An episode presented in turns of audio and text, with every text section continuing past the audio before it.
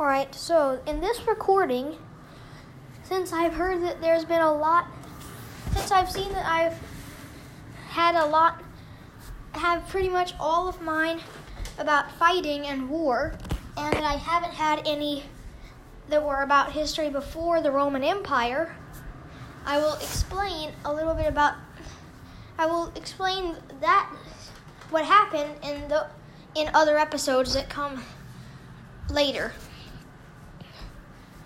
But right now, I'm going to experiment and talk about something that was a construction in, of a building during the Roman Empire that is that the foundations of which are still there today. I will experiment with this. So, Hadrian's Wall is an often overlooked structure in Britain. Today, it's nothing more than a wall running from coast to coast, 73 miles, of stones about two foot high. But when it was constructed, it was a wall, a fortress that didn't only have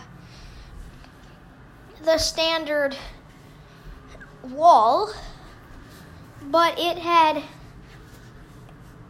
guard posts, ditches, and other entrenchments on the way to the road leading down into Roman territory.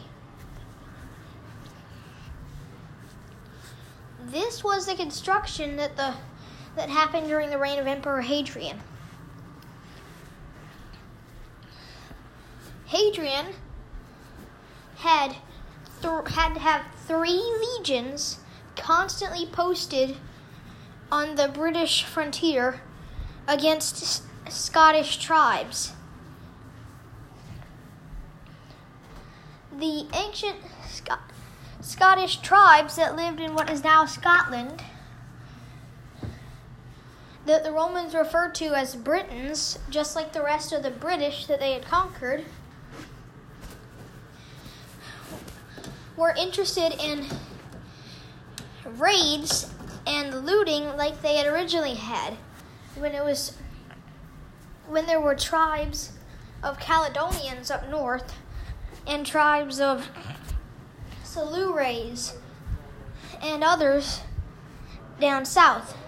But because of this, the Romans, who, in fact, during the invasion of Britain, I didn't put this in the episode, but the Roman general Aulus Plautius, in fact, asked, in fact, wanted to wipe the Silures off existence so that not one Silure, no matter who they were, was alive. However, this plan did not go through. Or at least we do not have any evidence that it's gone that it happened. Therefore, we cannot verify that that ever happened. But that's getting off topic. So, ever since the Romans took over, the Caledonians living up north, and their other tribes united and attacked. They wanted to keep on raiding like they had previously done, but but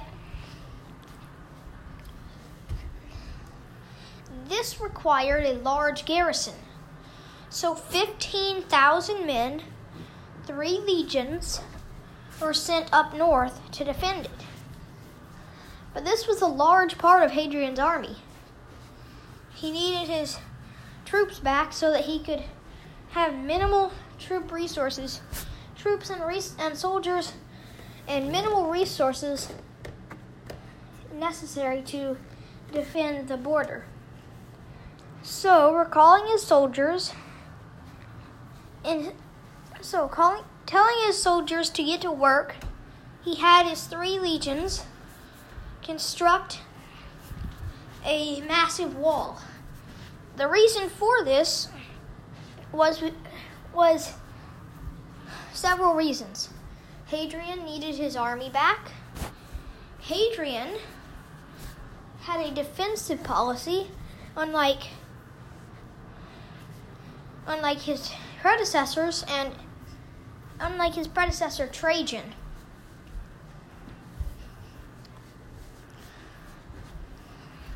In fact, at this same time, he was pulling out of Iran, out of what is now present-day Iran, which was in another invasion that Trajan had ordered and built a wooden fence along the Rhine River.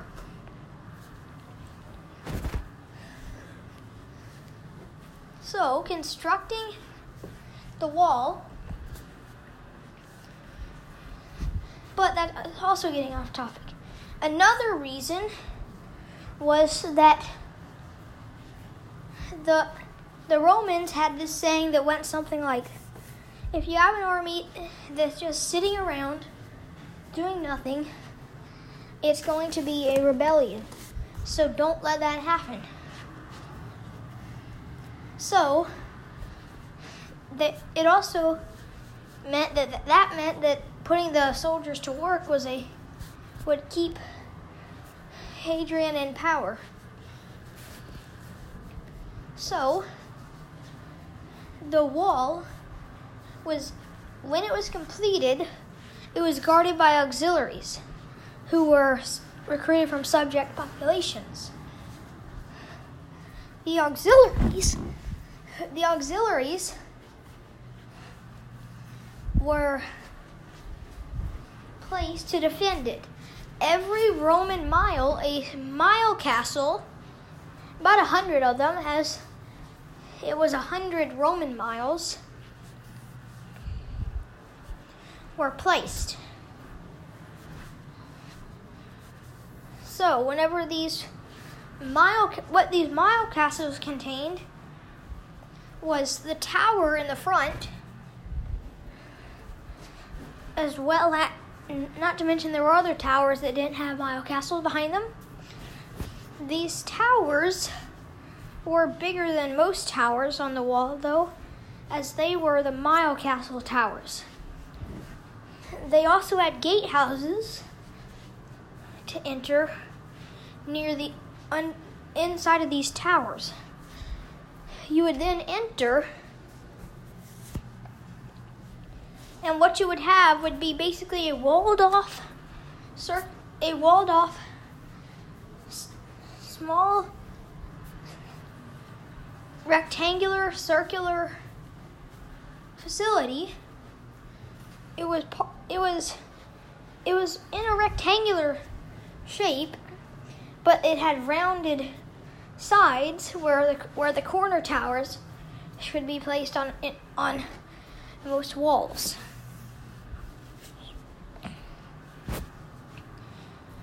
It also what it contained was a supply of drinking water, a supply of food, and living quarters, as well as an administrative building. This was the bare necessity for the Romans. But along the length of the wall, 17 super forts were built.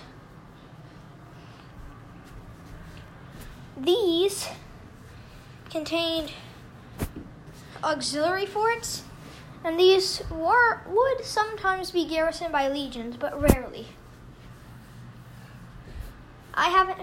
They might have been garrisoned by legions. That's a theory, but I have never heard of any evidence that they had ever had any legions. But that's getting off topic.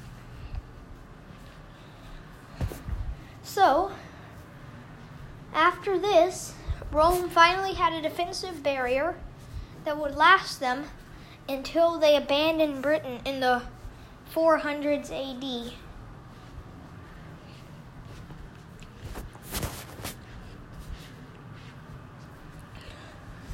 Hadrian, however, would not live that long. He died and was succeeded by Emperor Antoninus Pius. Antoninus Pius had his armies take up a little bit of a northern area in in what is now present day Scotland, around up north, near the islands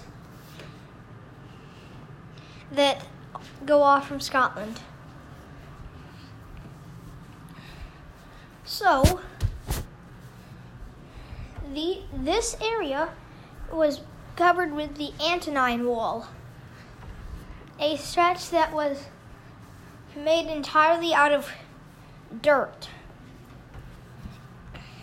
However, this wall was about 10 feet high, and the Romans could defend it. But with the death of Emperor Antoninus Pius, there was only a few more years that Rome would hold on to this wall.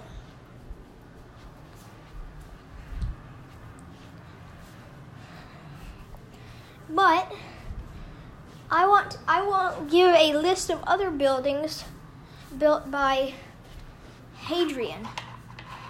For one, the Pantheon in Rome. Two, Hadrian's Villa. Three, Hadrian's Wall. These were the buildings built by Hadrian. At least these are the ones I know of. So that is the end of this. And goodbye. And this is the end. I am out. Right?